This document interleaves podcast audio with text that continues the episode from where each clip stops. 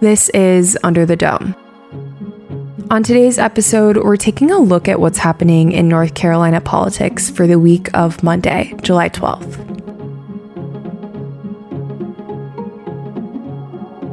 For the News and Observer, I'm Dawn Vaughan, and this is your look ahead in North Carolina politics for Monday, July 12th.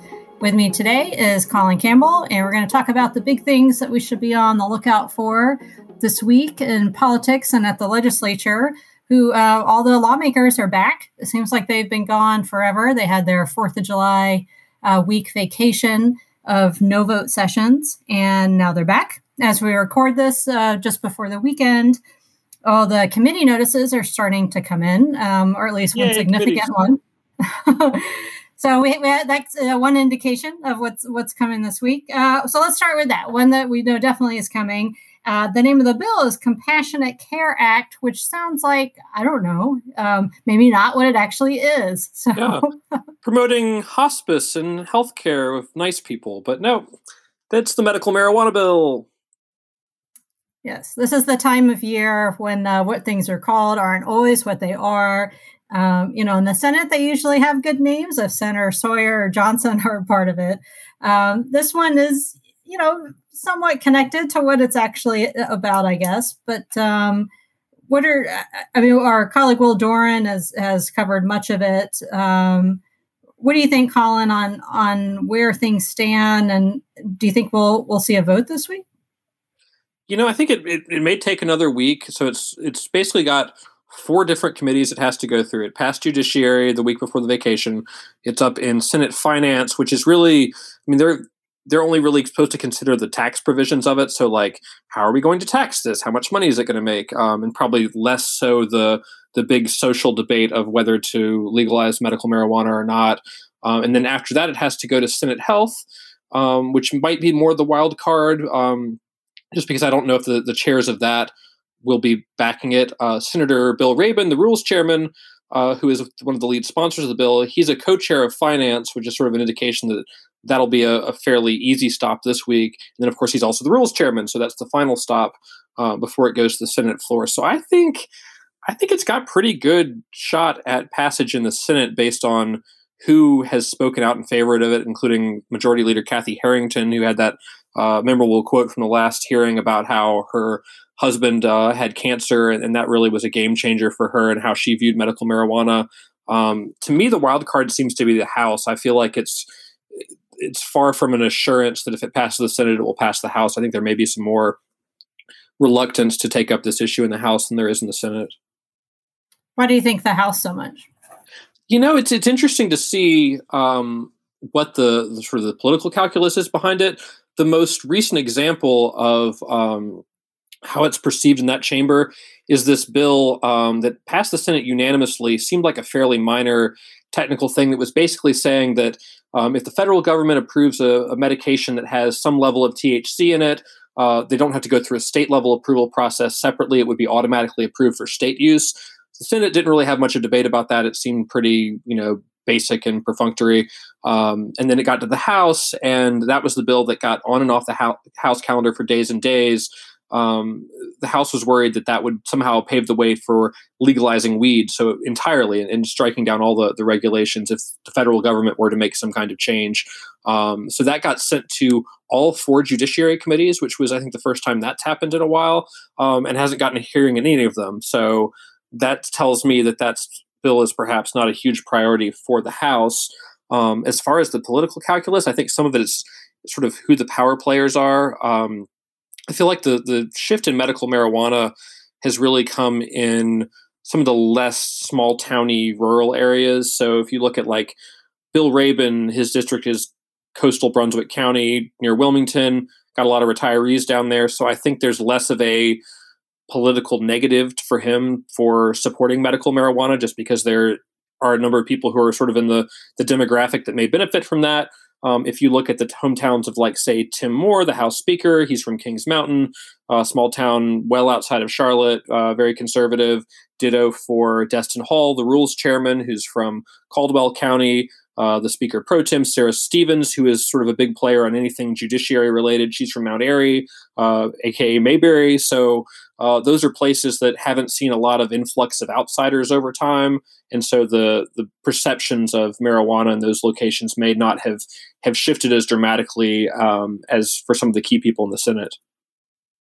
I'll say that like this was not something that I thought would come up this session, and so when I started covering uh, the legislature a few years ago, um, you know, there's some lawmakers that look like other people, look like famous people or characters from things, and yeah. and Rabon was one that I thought looked like a familiar um, X Files character. Um, you all know who I'm talking about if you if you've seen the show. So it's interesting that that he's the uh, sponsor, but behind yeah, this, the smoking this, this man promoting the marijuana. I was leaving it for the listeners to, to decide.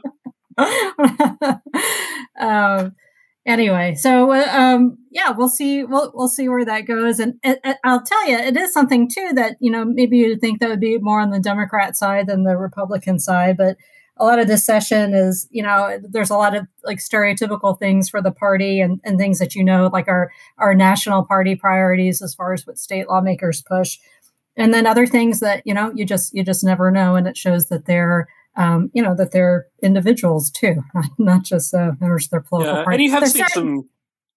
There has been some marijuana bills in other states in the, the deep south, so we'll. It seems to be a little bit of a trend, but uh, perhaps not a big national, you know, ALEC push or anything like that. It, it seems to be really driven by um, the the lawmakers that are really pushing hard on this, particularly Bill Rabon.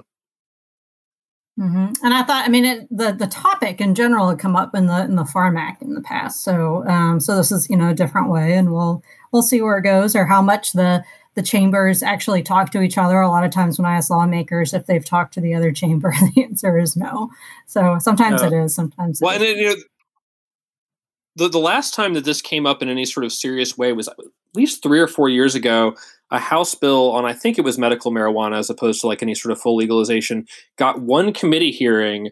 Um, and it was kind of similar to the one we saw within the Senate side. You had a lot of like veterans organizations coming to say, "Hey, I'm a, I'm a wounded veteran, and this would help me," or whatever. Uh, but they did it in a real one of those really tiny committee rooms in the fourth floor of the LOB, where the, the members of the public are like sitting like two feet away from the lawmakers. And at the end of it, uh, when the committee voted down the bill, one of the uh, veterans group folks who was advocating for legal marijuana punched uh, Representative Dean Arp in the arm um, to indicate his displeasure and ended up getting arrested. So that was the last we heard of the bill, and there was no similar committee meeting for years after that. Wow, I uh, did not know that.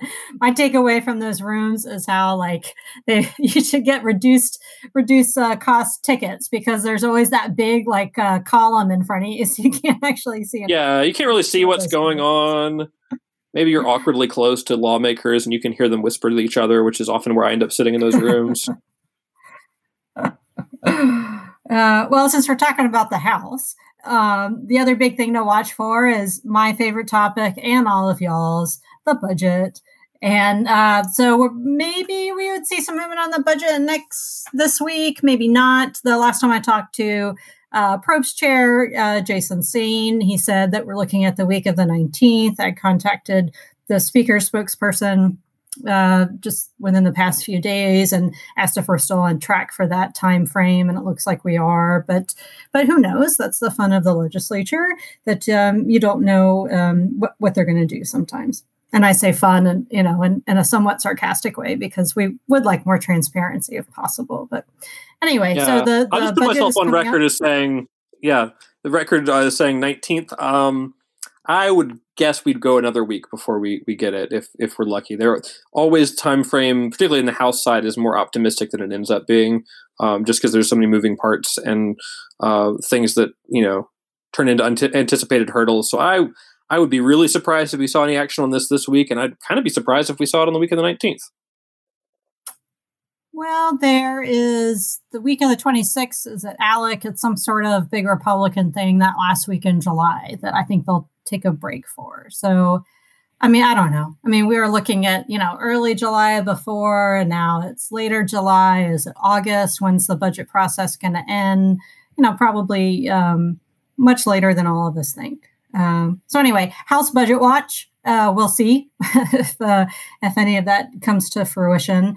And, and our third big thing is kind of you know just what we were talking about. Any sort of surprises that show up as PCSs. There's been talk about what are you going to do about uh, spitting zebra cobras on the loose, which actually happens. An important issue to uh, your neighborhood. yes, my neighborhood. Um, I was actually um, at um, at the Outer Banks when when word came, but it turns out that um, maybe this uh, cobra was loose in my neighborhood for months. So I'm fully vaccinated. Was not on the lookout, however, for um, other uh, risk mitigation measures I should have been taking, like the fact that a dangerous poisonous snake could have, um, you know, killed me, my family, or my dog. But anyway, you know, if I were poisonous um, snake, I, you're, you're underneath your deck seems like a cool place to hide out in the summer. it's very disturbing. I'm glad my dog is okay. He's uh, he's a mutt, so he's a little bit of a low rider and would be. Um, pretty pretty close to the ground. And you know he does a perimeter checks on our yard a lot and uh, it doesn't appear that the um, he came back. So i guess that the yeah. snake wasn't here. But um, anyway so that's something that um, one topic that i know more about than i would like. Um, but that's something that could come up just because uh, it does um, you know raise the issue of what are the state laws and north carolina doesn't have laws that uh, most other states do um, so it could come up local, could come up state. Well, that's all to be determined. We'll see. Yeah, that was an interesting one. I know that the Raleigh City Council seems to be taking action on it, and then in the Senate, uh, Jay Chaudhuri put out a fundraising email. Uh, I don't know if he's he's serves that part of the town or not, but um, calling for some kind of ban on uh, keeping these kinds of exotic venomous snakes. Um, Senator Wiley Nickel has one too, although anytime he files a bill, um, Republican senators like to kill it just because they don't seem to like him. Um, but uh, obviously being the number two Senate Democrat, I think might have some heft to, to get that in. Um, I actually searched our, our, insider archives when this story broke just to see if this had been a debate um, at the legislative building. Um, and there was uh, about 15 years ago um, a bill that would have banned venomous snakes and some other types of exotic animals, but there was uh, backlash from people who ran like exotic animal parks, not so much focused on snakes, but on like lions and tigers and bears and things like that, um, that were, were not happy with what this would do to their business. And so the bill ended up never making it to law. Um, but that seems to be the last time this was actually seriously discussed. Well, Senator Chaudhuri is is Raleigh, but Wiley Nickel is actually the senator that uh, represents uh, uh, my neighborhood. So, and then I'm thinking in the House, I, I, don't know. I try not to pay too much attention to who I'm the actual constituent of, but yeah. the council member that uh, just for work, of course, um, the council member was was the one for Northwest Raleigh District E. So, and and it looks like the city of Raleigh will make some sort of change, and Wake County has talked about it too. Um, but we'll see. And the guy has already been charged. So, I mean, that's a lot of how government, you know, is like laws could pass after something happens and they say, like, oh, wait, should we do something about this? You know, or, you know, someone was had a problem with their printer or something else. Yeah, with, with a mattress in the side of the road or. right. right. We've so, seen both those uh, bills this year. Yeah, right.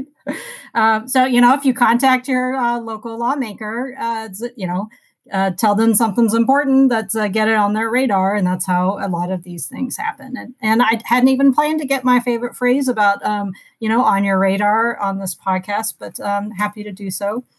So um, oh and and since i'm you know got all my favorite quotes i'll, I'll quote the late donald rumsfeld with the cobra snake in my neighborhood was an unknown unknown. So oh, for sure, um, yeah. and multiple levels of unknown there. Right right. Uh, Colin, anything else you think um, we should be looking out for this week? But before we wrap up. Uh, just real quickly, um, one thing to watch out for there's a regulatory reform bill that seems to be headed to the Senate floor soon. Most of that's fairly non controversial and kind of boring, uh, but there was a real interesting debate in committee about a provision dealing with uh, people getting evicted from hotels and motels uh, over uh, different types of criminal behavior or just the, the hotel owner uh, wants to get them out. And the question of you know, if they were living there, do they face uh, get some of the eviction protections that are out there? Um, and the bill would sort of, I guess, weaken some of those protections. So there's sort of a partisan debate among Charlotte lawmakers about whether that's a good idea or not. Um, so I think we'll see some interesting floor debate on that one um, in the Senate when that comes up. All right. Well, everybody, thanks for listening. For the News and Observer, I'm Dawn Vaughan with Colin Campbell. We'll catch you next time. For more from our politics team, subscribe to the News and Observer at newsobserver.com/slash-subscribe. Follow us on Twitter at Under the Dome and NC Insider, and sign up for our weekly political newsletter at newsobserver.com/slash-newsletters. Thanks for listening.